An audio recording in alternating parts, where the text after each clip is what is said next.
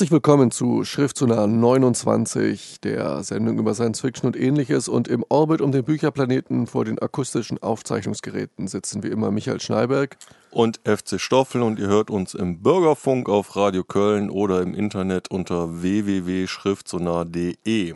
Ja, und in der ersten Hälfte geht es um den neuen Roman von Neil Gaiman, Anansi Boys, äh, ein Roman von John Scalzi, Krieg der Klone. Und in der zweiten Hälfte sprechen wir dann endlich mal, weil das Buch schon was älter ist, über Diamant von Andreas Brandhorst und über eine Kurzgeschichtensammlung von J.G. Ballard, Die Stimmen der Zeit. Viel Spaß!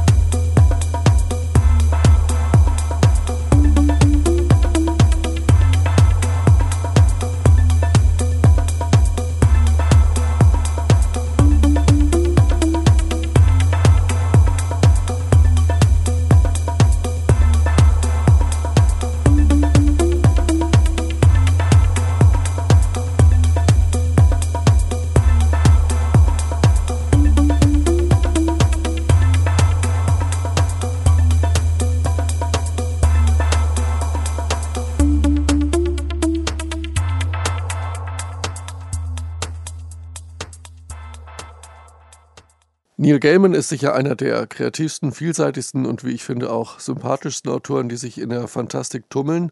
Jetzt hat er endlich mal wieder einen neuen Roman vorgelegt, ist schon ein paar Monate raus, Nancy Boys. Und ähm, ja, American Gods war ja großartig, aber hier gibt es einen ganz anderen Neil Gaiman, oder Stoffel? Ja, also Nancy Boys knüpft in gewisser Weise an American Gods an, weil nämlich einer dieser Gods ähm, darin vorkommt. Und zwar ist es Anansi, der afrikanische Spinnengott. In American Gods taucht er als Mr. Nancy auf. Und ähm, ja, Anansi stirbt relativ schnell zu Beginn des Buches und es geht um seine zwei Söhne.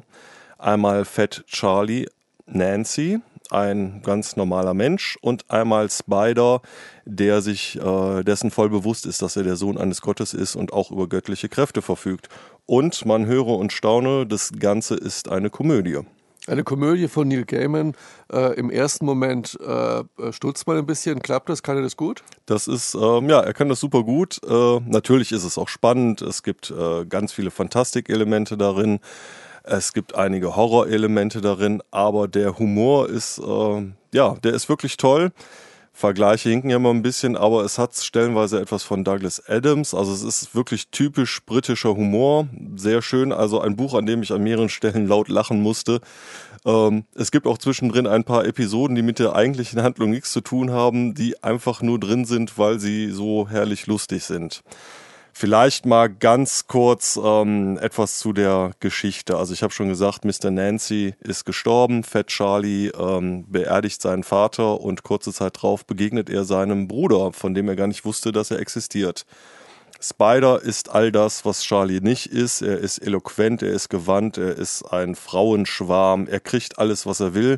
Natürlich, weil er sich seiner Göttlichkeit bewusst ist und in der Lage ist, die Realität ein wenig zu dehnen.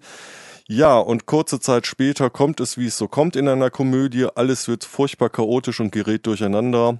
Spider, der Bruder von Fat Charlie, gibt sich als Fat Charlie aus, spannt ihm seine Verlobte aus, sorgt für einiges Durcheinander auf der Arbeit von Fat Charlie und Fat Charlie wundert sich und äh, ihm wachsen die Sachen über den Kopf und er will seinen Bruder loswerden. Dafür bedient er sich einiger Voodoo-Mamas, die um seine Tante herum sich scharen und er verwünscht seinen Bruder auf, ähm, ja, für ihn erstmal gar nicht so schlimme Weise, aber es wird nachher wirklich schlimm und er muss seinen Bruder eigentlich vor dem Tode retten. ich würde sagen, wir hören mal in eine Stelle rein, ziemlich am Anfang des Buches, die so ein bisschen die Göttlichkeit von Spider ähm, herausarbeitet. Ähm, das ist eigentlich ganz schön geschrieben. Wie gesagt, Spider hat eigentlich Rosie, die Verlobte von Fat Charlie, schon so gut wie ausgespannt. Und ja, wir hören uns das mal an. Spider hatte friedlich in seinem eigenen riesigen Bett geschlafen, in seiner Wohnung in Fat Charlies Abstellzimmer. Er hatte begonnen, sich zu fragen, wenn auch nicht sehr nachdrücklich, ob Fat Charlie sich endgültig verabschiedet habe und war mit sich übereingekommen, dass er der Angelegenheit nachgehen werde, sobald es sich irgendwie ergäbe, vorausgesetzt natürlich, er würde nicht durch interessantere Dinge abgelenkt oder es schlicht und einfach vergessen. Er war spät aufgestanden und hatte sich jetzt aufgemacht, um mit Rosie zu Mittag zu essen. Er wollte sie in ihrer Wohnung abholen und dann würden sie in ein gutes Lokal gehen. Es war ein herrlicher Frühherbsttag und Spiders Fröhlichkeit war ansteckend. Das lag daran, dass Spider mehr oder weniger ein Gott war. Wenn du ein Gott bist, kannst du andere Leute mit deinen Gefühlen infizieren. Wenn jemand an einem Tag, an dem Spider richtig froh war, neben ihm stand, dann wurde auch seine Welt ein bisschen heller. Wenn Spider ein Lied summte, fingen die Leute in seiner Umgebung ebenfalls zu summen an. Und sogar richtig, als wäre es eine Melodie aus einem bekannten Musical. Wenn er allerdings gähnte, gähnten natürlich auch hundert andere Leute. Und wenn er niedergeschlagen war, verbreitete es sich wie ein feuchter Flussnebel, und die Welt wurde noch düsterer für jeden, der dort hineingeriet. Es hatte nichts damit zu tun, dass er etwas tat. Es lag an dem, was er war. Das Einzige, was seine Fröhlichkeit derzeit beeinträchtigte, war sein Entschluss, Rosie die Wahrheit zu sagen. Spider war nicht gut darin, die Wahrheit zu sagen. Wahrheit war für ihn etwas grundsätzlich Formbares, mehr oder weniger eine Frage des Standpunktes. Und Spider war in der Lage, einige höchst eindrucksvolle Standpunkte einzunehmen, wenn sich die Notwendigkeit ergab. Die Hochstapelei an sich war nicht das Problem. Es gefiel ihm, ein Hochstapler zu sein. Er konnte es sehr gut. Es passte zu seinen Plänen, die recht einfach strukturiert waren und sich bis dato etwa folgendermaßen zusammenfassen ließen. A. Irgendwo hingehen. B. Sich amüsieren. Und C. Wieder weggehen, bevor es langweilig wird. Und inzwischen, das war ihm im tiefsten Innern klar, wurde es definitiv Zeit, wieder wegzugehen. Die Welt stand ihm offen, lag vor ihm wie ein zum Verzehr bestimmter Hummer. Die Serviette war um seinen Hals gebunden. Er hatte einen Topf mit zerschmolzener Butter und allerlei grotesk aussehendes, aber effektives Besteck zum Hummerzerlegen griffbereit. Und doch, und doch wollte er nicht weg. Das war ein Ausschnitt aus dem Roman Nancy Boys von Neil Gaiman und hier sind immer noch Michael Schneiberg und FC Stoffel und das war ja, ja ein schöner Ausschnitt, der hat mir gefallen. Ist, der, ist das ganze Buch so locker, flockig, komödiantisch oder gibt es unter dem Spaß auch noch äh, ja, einen ernsten Kern oder ja, also Neil Gaiman äh, bleibt Neil Gaiman und ähm, das ist eigentlich auch das Tolle an dem Buch, dass es auf der einen Seite wirklich Spaß macht und locker daherkommt und man es unglaublich schnell lesen kann. Also ich habe es auf Englisch gelesen und äh, ich habe das so weggesogen. Das Tolle ist, es gibt natürlich ganz viele Fantasy-Elemente. Ähm, wie eben schon angedeutet, Fat Charlie verwünscht seinen Bruder und äh, hat dafür einen Pakt. Ähm, ja, in Trance äh, befand er sich plötzlich in der afrikanischen Steppe und begegnet dann all den anderen Göttern: Tiger, ähm, Vogel, Affe. Löwe, Elefant und so weiter. Und er hat einen wirklich fürchterlichen Pakt mit Vogel äh, geschlossen. Und ähm, das läuft darauf hinaus, dass das lebensbedrohlich für beide Söhne wird. Und ähm, er versucht das wieder rückgängig zu machen, diesen Pakt. Ähm, und das ist eigentlich dann auch das, was das von anderen Komödien unterscheidet. Ähm, es gibt einen sehr ernsten Unterton und das ist eigentlich auch ganz schön gemacht, weil Fat Charlie ein am Anfang des Buches durchschnittsamerikanischer Loser-Typ. Man muss vielleicht kurz einfügen, Fat Charlie ist dünn wie eine Bohnenstange. Ja. ja. Und äh, er heißt deshalb Fat Charlie, weil natürlich Anansi Dinge, denen er einmal einen Namen gibt, die bleiben haften. Und wenn, äh, man, man, hat es eben auch schon gehört, wenn Spider reinkommt und sagt, hallo, ich bin Fat Charlie, dann denken alle, er sei Fat Charlie.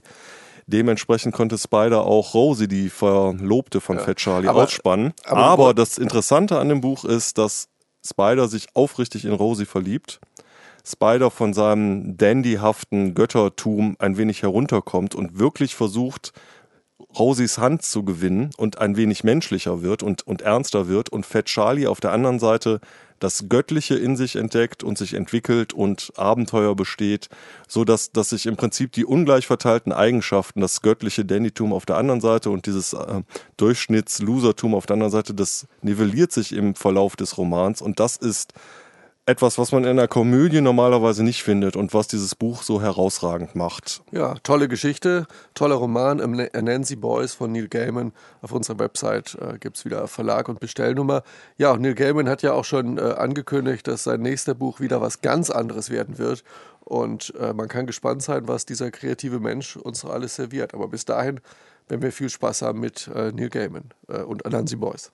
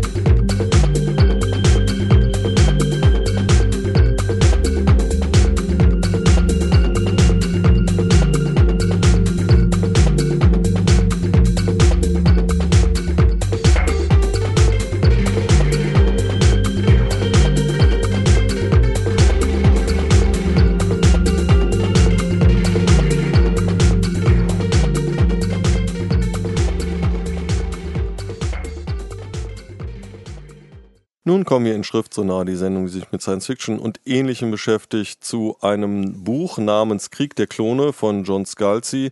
Und wie der Titel schon andeutet, es geht um einen intergalaktischen Krieg und im Englischen heißt das Buch Old Man's War. Es geht um einen Krieg, in dem hauptsächlich alte Männer geschickt werden.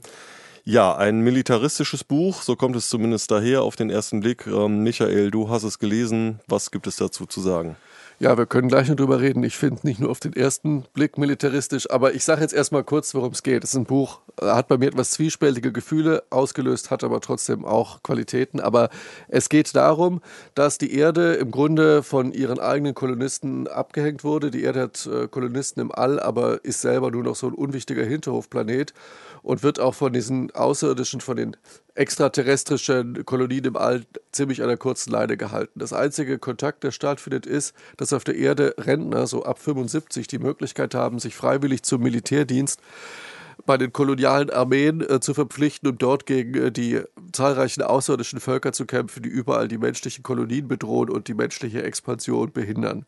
Und ähm, diese 75-Jährigen enlisten, äh, schreiben sich deshalb ein, nicht weil sie so kriegsgeil sind, sondern weil damit einhergeht irgendwelche ominösen Verjüngungskuren, die dort stattfinden können, von denen keiner so richtig weiß, worum es eigentlich geht. Es wird aber ziemlich schnell, stellen sie fest, der Geist dieser Rentner wird in junge, hypergenmanipulierte Superkörper verpflanzt, die dann irgendwie eine Meile in zehn Sekunden rennen können und super stark sind, fünf Minuten die Luft anhalten können, unüberwindlich toll. Und in diese Körper werden diese Rentner gesteckt, die vorher Werbetexter waren oder Anwälte oder Ärzte. Und dann werden sie ausgebildet und in den Krieg gegen die bösen Außerirdischen geschickt. Diese Grundidee, das Buch hat drei Teile, also Vorgeschichte, Ausbildung, Kampf, wie in einem klassischen Kriegsfilm, würde man sagen. Ähm, äh, dieser erste Teil, der, der ist sehr nett und sehr lustig und daraus hören wir auch einen Ausschnitt, wo es darum geht, dass diese Leute ihren neuen Körper natürlich kennenlernen müssten. Und ein Teil dieses neuen Körpers ist in ihrem Gehirn eingebaut und nennt sich BrainPal. Das ist eine Art organischer Supercomputer, mit dem sie intern kommunizieren können, der ihnen nicht nur die Uhrzeit sagt, sondern mit dem sie kommunizieren können mit anderen Leuten, die auch ein BrainPal haben, also praktisch eine richtige Servicestation im eigenen Kopf. Und diese Software wird nun zum ersten Mal gestartet und die Hauptperson dieses Romans, John Perry, ein ehemaliger Werbetexter, initialisiert praktisch in einem ersten Start seine Software BrainPal und äh, da hören wir mal rein, äh, wie er das macht. In meinem Sichtfeld erschien eine Liste von Phonemen, die ich von links nach rechts vorlas. Dann ließ mich der Brainpal ein paar kurze Sätze sprechen. Ich tat ihm den Gefallen. Vielen Dank, schrieb der Brainpal. Ihr Brainpal ist nun in der Lage, gesprochene Anweisungen von Ihnen entgegenzunehmen. Möchten Sie Ihren Brainpal nun personalisieren? Ja, sagte ich. Viele Brainpal-Nutzer finden es wünschenswert, ihrem Brainpal einen persönlichen Namen zu geben. Möchten Sie Ihrem Brainpal jetzt einen persönlichen Namen geben? Ja, sagte ich. Bitte sprechen Sie den Namen, den Sie Ihrem Brainpal geben möchten. Arschloch, sagte ich. Sie haben Arschloch gewählt, schrieb der Brainpal, und er hatte den Namen sogar richtig geschrieben. Viele Rekruten wählen diesen Namen für ihren Brainpal. Möchten Sie einen anderen Namen wählen? Nein, sagte ich und war stolz darauf, dass so viele andere Rekruten ihrem Brainpal ähnliche Gefühle entgegenbrachten wie ich. Ihr persönlicher Brainpal heißt nun Arschloch, schrieb der Brainpal. Sie können diesen Namen jederzeit ändern. Nun müssen Sie noch eine Anrede wählen, mit der Sie Zugang zu Arschloch erhalten.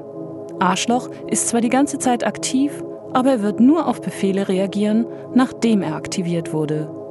Bitte wählen Sie eine möglichst kurze Phrase. Arschloch schlägt Ihnen Arschloch aktivieren vor, aber Sie dürfen selbstverständlich eine andere Anrede wählen. Bitte sprechen Sie jetzt die Aktivierungsanrede. He Arschloch, sagte ich. Sie haben He Arschloch gewählt. Bitte wiederholen Sie die Anrede, um zu bestätigen. Ich tat es. Dann forderte er mich auf, eine Deaktivierungsanrede zu wählen. Ich entschied mich selbstredend für Verpiss dich, Arschloch. Möchten Sie, dass Arschloch von sich selbst in der ersten Person redet? Aber sicher, sagte ich. Ich bin Arschloch. Völlig richtig. Ja, soweit also der Ausschnitt aus Krieg der Klone von John Scalzi und wir haben uns ähm, eben auch schon mal kurz drüber unterhalten. Das Buch kommt ziemlich militaristisch daher. Jetzt ist das ein ziemlich lustiger Ausschnitt, allerdings natürlich nicht unbedingt ein Ausschnitt, wo jetzt dieses ganze Militaria-Geschichte äh, ironisch gebrochen wird. Also wie ist denn das in dem Buch? Äh, ziehen die in die Schlacht, werden die alle abgemetzelt und man stellt fest, okay, Krieg ist doch scheiße? Also dieses Buch hat mich ziemlich vor die Wand laufen lassen, ähm, was mich auch sehr geärgert hat. Und äh, weil der erste Teil, diese Idee mit den Rentnern in den neu geklonten Körpern, die Idee, dass die Erde eigentlich ein unwichtiger Teil des äh, Kosmos ist, das ist alles ziemlich fein. Und man tastet sich in diesem Buch vor und man ist gespannt, was passiert. Und je länger man liest, ähm, desto mehr habe ich, wie mir nachher klar geworden ist, auf die Brechung gewartet, darauf gewartet, dass irgendwo sich eine zweite Ebene einzieht, so nach dem Motto, die bösen Außerirdischen sind eigentlich ganz lieb und das Ganze ist ein großes Missverständnis. Oder es muss ja nicht Political Correctness sein, hätte auch sein können, einer von ihnen ist ein Psychopath und fängt an, seine Kumpels umzubringen. Oder das Ganze ist eine große Verarschung oder was auch immer, irgendeine Form von Brechung ironischer Spiegel. Aber das findet nicht statt. Und irgendwann habe ich festgestellt, hey, das ist genau das. Das ist ein militaristischer Haut drauf Roman und die bösen Aliens sind böse Aliens. Punkt. Und im Militär ist es rau, aber geil. Punkt. Und da muss ich sagen, äh, ich habe das Buch bestimmt nicht in die Ecke gepfeffert aus Gründen der Political Correctness. Die sind mir beim Lesen egal. Da ist zunächst mal, zunächst mal alles erlaubt aber es fing an, mich zu langweilen. Dieses Buch fängt irgendwann an zu langweilen und man hat das Gefühl, ja, hier ist Robert A. Heinlein im neuen Körper wiedergeboren und äh, schickt seine Starship Troopers ins All, leider völlig ohne die ironische Brechung, die Paul Verhoeven Starship mhm. Troopers hinzugefügt hat. Also Starship Troopers ohne Ironie. Und das ist mir irgendwann zu wenig. Jetzt könnte man ja argumentieren, es gibt jede Menge Filme, ja, ich sag mal so Dolph Lundgren, Jean-Claude Van Damme, äh, die auch genau das machen. Und wenn man die guckt, ist es für den Moment irgendwie ganz witzig. Ähm, ja, ist es denn kriegsverherrlichend? Also ist es so, dass man das weglegt und sich denkt so, oh wow, das ist genau das Buch, das Amerika gerade braucht, damit die ihren Krieg ein bisschen weiter fortsetzen können? Oder äh, ist es einfach nur eine mittelmäßige Unterhaltungsliteratur, äh, der es halt einfach nicht besser weiß. Also was, wo Kriegsverherrlichung anfängt, ist, könnte man jetzt drüber diskutieren. Also dieses Buch macht sich bei amerikanischen GIs im Irak sicher nicht unbeliebt. Ob es deshalb ein Propagandawerk ist, weiß ich nicht. Also so weit würde ich sicher nicht gehen. Es ist aber sicher kein Buch, was kritisch den Zeigefinger gegen den Krieg hebt. Es ist ein Buch, was von daher ganz interessant auf mich gewirkt hat, weil wenn man sich mal kritisch fragen könnte, ob die ganzen Bücher, die man sonst so liest, also ich sag mal Charles Stross oder Ian Banks oder Ian MacDonald oder was auch immer, oberflächliche Unterhaltungsliteratur sind, wenn man sich so selbstkritisch fragt, lese ich eigentlich nur so Spaßliteratur? Dann soll er mal Krieg der Klone von John Scalzi lesen. Das ist oberflächliche Spaßliteratur. Dagegen ist also äh, Charles Stross, äh, da merkt man erstmal, was in den Büchern so drinsteckt. Also das von daher ist, ist ein interessanter Effekt. Es ist kein böses Buch, wo ich sagen würde, hey, lest es nicht, das ist ein Kriegshetzebuch, aber mir, mir reicht's nicht. Okay, also Krieg der Klone von John Scalzi, keine Leseempfehlung, aber immerhin haben wir mal drüber gesprochen. Alles klar, und in der zweiten Hälfte geht's dann weiter mit äh, Ballad und mit Andreas Brandhorst.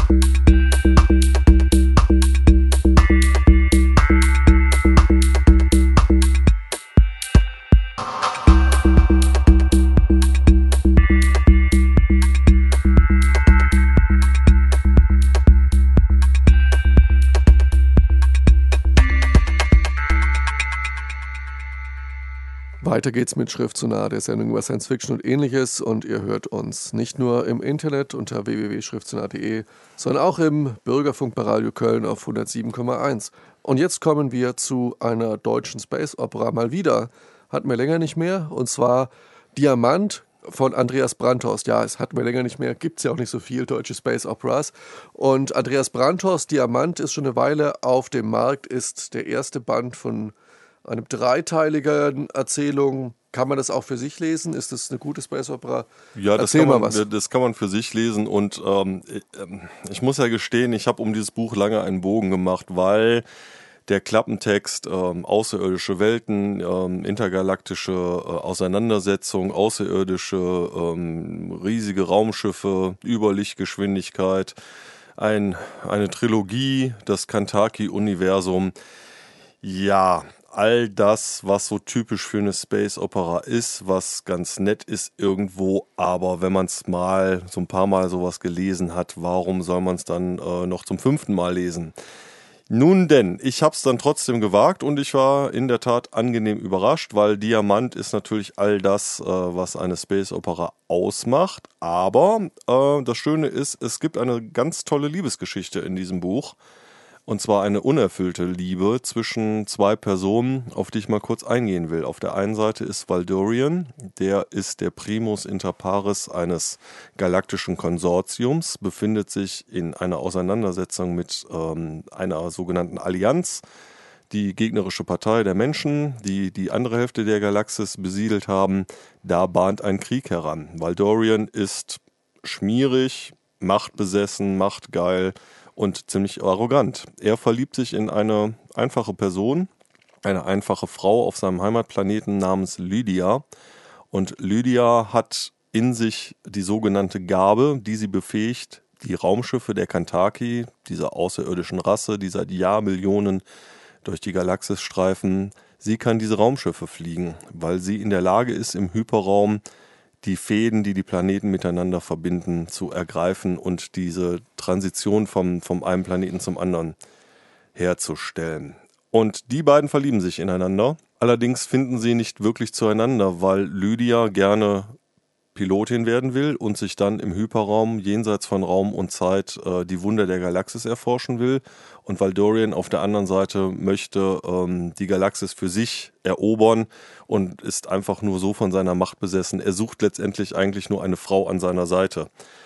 Und ich würde sagen, wir hören jetzt mal einen kurzen Ausschnitt. Ähm, Nachdem die beiden sich getrennt haben, um beide ihre Wege zu gehen, Lydia ist Pilotin geworden, weil Dorian ist inzwischen Primus inter pares, der oberste Mann des Konsortiums. Und drei Jahre nach dieser Trennung begegnen sie sich wieder. Und das hören wir uns mal eben kurz an. Er sah nicht den Wasserplaneten und seine Ringe jenseits des Fensters, sondern Lydias Spiegelbild und sein eigenes in der transparenten Stahlkeramik. So dicht neben ihr zu stehen – er begehrte sie. Er wollte sie, hier und jetzt. Er wollte, dass sie endlich einsah, dass sie sich vor zwei Jahren geirrt und die falsche Entscheidung getroffen hatte. Er wollte, dass sie sich für das Leid entschuldigte, das sie ihm beschert hatte. Ach, Dorian, sagte Lydia leise, und es klang wie ein Seufzen. Wir waren im Transraum unterwegs, als ich die Stimme des Diamanten hörte. Daraufhin bat ich Mutter Krie, den Transit hier zu unterbrechen. Ich habe nicht viel Zeit. Ich wollte einfach nur die Gelegenheit nutzen, sie wiederzusehen. Valdorian versuchte, sich seine Enttäuschung nicht anmerken zu lassen. Lydia war nicht gekommen, um sich zu entschuldigen. Sie hatte nicht eingesehen, dass sie die falsche Entscheidung getroffen hatte. Es ist noch nicht zu spät, wiederholte er hilflos. Sie können es sich anders überlegen. Daraufhin wandte sie sich ihm zu und musterte ihn mit einer Intensität, die sein inneres Gleichgewicht erschütterte. Ich habe meinen Weg vor fast zweieinhalb Jahren gewählt und bin zufrieden damit, Dorian. Weil Dorian sah sie groß an. Aber haben Sie geglaubt, ich kehre reumütig zu Ihnen zurück, um Abbitte zu leisten für meinen Fehler? Leiser, sanfter Spott erklang in dieser Frage. Nein, log Valdorian, nein, ich, Lydia griff seine Hand, drückte sie kurz und ließ sie dann wieder los. Sie hatte sich verändert, spürte Valdorian. Nicht äußerlich, sondern in ihrem Inneren. Sie war noch reifer geworden, ruhte noch mehr in sich selbst. Und sie rückte noch weiter von ihm fort. Lydia schüttelte den Kopf.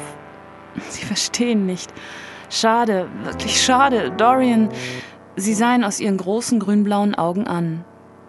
Ich habe ihnen angeboten, mein Confident zu werden. Und dieses Angebot gilt nach wie vor. Überlegen Sie gut, bevor Sie den Weg fortsetzen, den Sie eingeschlagen haben. Sie verlangen von mir, auf alles zu verzichten? Ich verlange überhaupt nichts von Ihnen. Ich biete Ihnen etwas an. Lydia deutete erneut zum Fenster. Die Wunder des Universums. Wir können sie gemeinsam erforschen, vielleicht tausend Jahre lang oder noch länger. Ihr Blick verweilte für einige Sekunden in Valdorians Gesicht.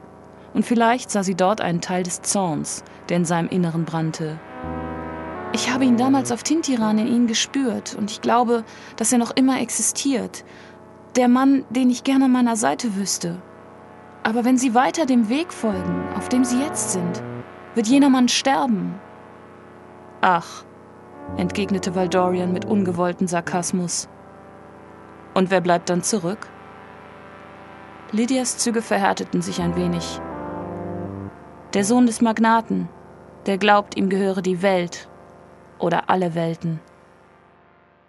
Ja, dieser Ausschnitt zeigt uns die ähm, schwierige und letztlich unausgefüllte Beziehung zwischen zwei Personen, den beiden Hauptpersonen Valdorian und Lydia in dem Roman Diamant von Andreas Brandhorst. Und ja, das ist ja eine ganz äh, spannende Geschichte. Ist das der Hauptleitfaden äh, dieser Geschichte oder worum geht es in erster Linie? Geht's, du sagst, ging um einen Krieg, geht um diese beiden Personen. Ja, Was zieht das, einen das da durch Buch hat, Buch? Das Schöne an dem Buch ist, es hat ähm, mehrere Handlungsebenen.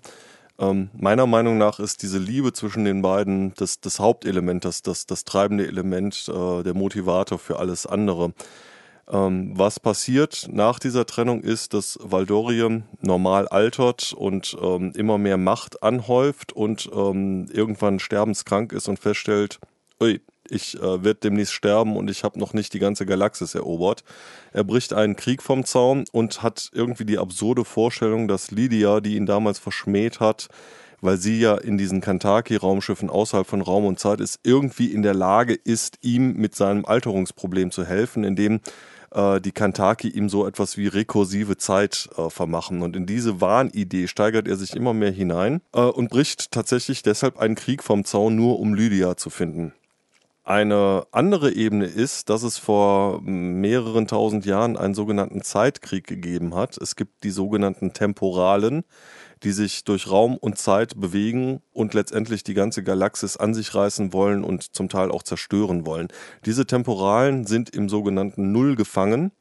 Die Kantaki, die so etwas wie die alten, weisen Wesen des, äh, der Galaxis sind, kümmern sich darum, dass diese Temporalen nicht entkommen können.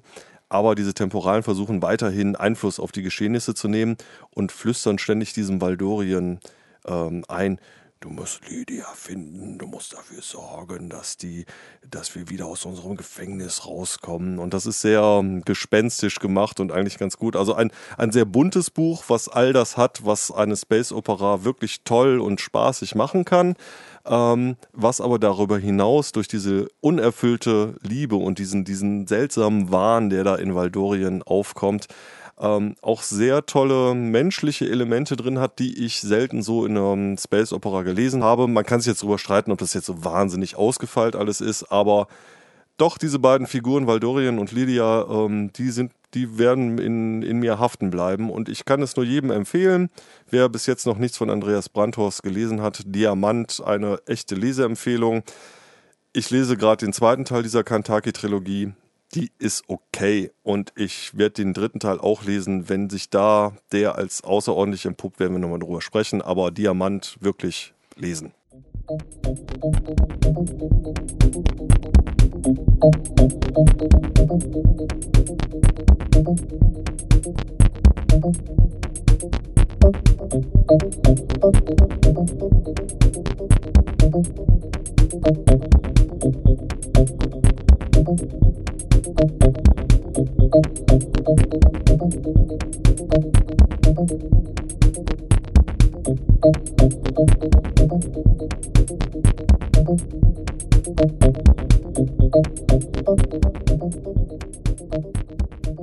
Nun kommen wir hier in Schrift so nah zu James Graham Ballard und zwar seinen Kurzgeschichten, die jetzt bei Heine erscheinen, angeblich komplett. Äh, der erste Band liegt vor, die Stimmen der Zeit.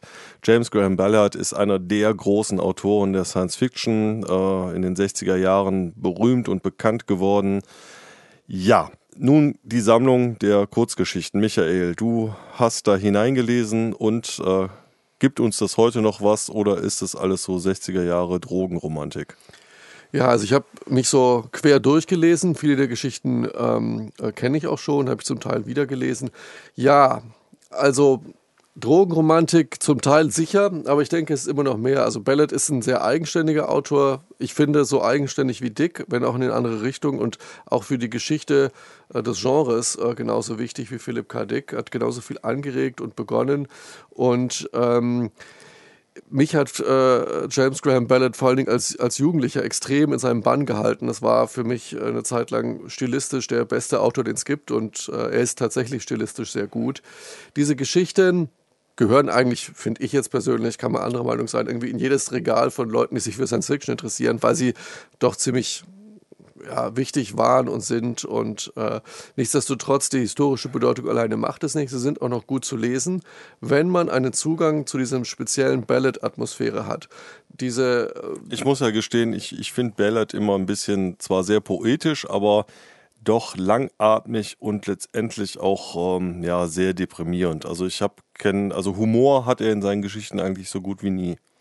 Nein, also jedenfalls keine direkt, manchmal so eine feine wehmütige Ironie, aber sicher äh, keinen Humor. Und äh, die Langatmigkeit, die ich jetzt zwar nicht empfinde äh, bei den Romanen, die ist aber hier schon deshalb nicht gegeben, weil die Kurzgeschichten zum Teil wirklich kurz sind, richtig auf Magazinformat, äh, also zum Teil 10, 15, höchstens 20 Seiten. Also man kann eine Kurzgeschichte in einem Rutsch lesen. Da kommt allein aufgrund der Länge nicht wirklich eine Langatmigkeit auf. Dieser spezielle Ballad-Stil, den ich einfach mal beschreiben würde als die Poesie des Verfalls, die Poesie der, der, der Einsamkeit, die Poesie des Niedergangs, ähm, das ist sehr schön. Trotzdem weiß ich nicht, ob man sich ein ganzes Buch, äh, die ganzen Kurzgeschichten alle auf einmal hintereinander durchlesen äh, kann. Ich glaube, das wäre dann doch harter Tobak. Einige Sachen sind ziemlich krass. Also es, äh, wer wissen will, wie Ballad auch sein kann, der soll mal versuchen, sich den Film Atrocity Exhibition anzuschauen. Eine von Ballad autorisierte Verfilmung einer Kurzgeschichte. Ja, da kann ich nur sagen, gute Nacht. Also das ist wirklich heftiges Zeug. Und äh, ja, auch Crash, auch die Verfilmung eines Ballad-Romans ist äh, von David Cronenberg, ist ja auch nicht jedermanns Geschmack. Aber da hat man auch so die Poesie des Verfalls. Und ähm, bevor wir weiterreden, möchte ich jetzt einen Ausschnitt präsentieren, der äh, aus einer Kurzgeschichte ist, die in Vermilion Sands spielt. Wie ich finde, die schönste Schöpfung von Ballad. Ein Ort, wo sich früher mondäne Reiche auf ihre Landsitze und Feriensitze zurückzogen, so ein bisschen ja, California Springs mäßig, aber der Lack ist ab, die Straßen sind leer, in die leeren Villen ist Melancholie eingezogen und nur noch ein paar Leute versuchen dort ihr Dasein zu fristen. Und hier sehen wir ein Ehepaar, was versucht, äh, was ein Haus sucht und die besichtigen ein Haus. Und das ist eine ganz besondere Art von Haus, das ist nämlich ein psychotrophes Haus. Aber bevor ich dazu mehr sage, hören wir uns den Ausschnitt an.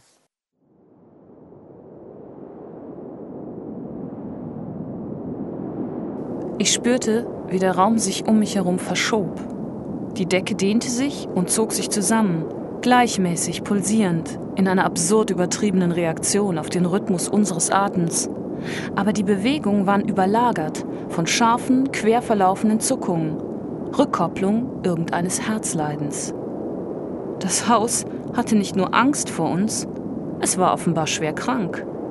Irgendjemand, Dimitri Schochmann vielleicht, hatte sich in seinem überquellenden Selbsthass eine schreckliche Verletzung zugefügt und das Haus rekapitulierte nun seine damaligen Reaktionen.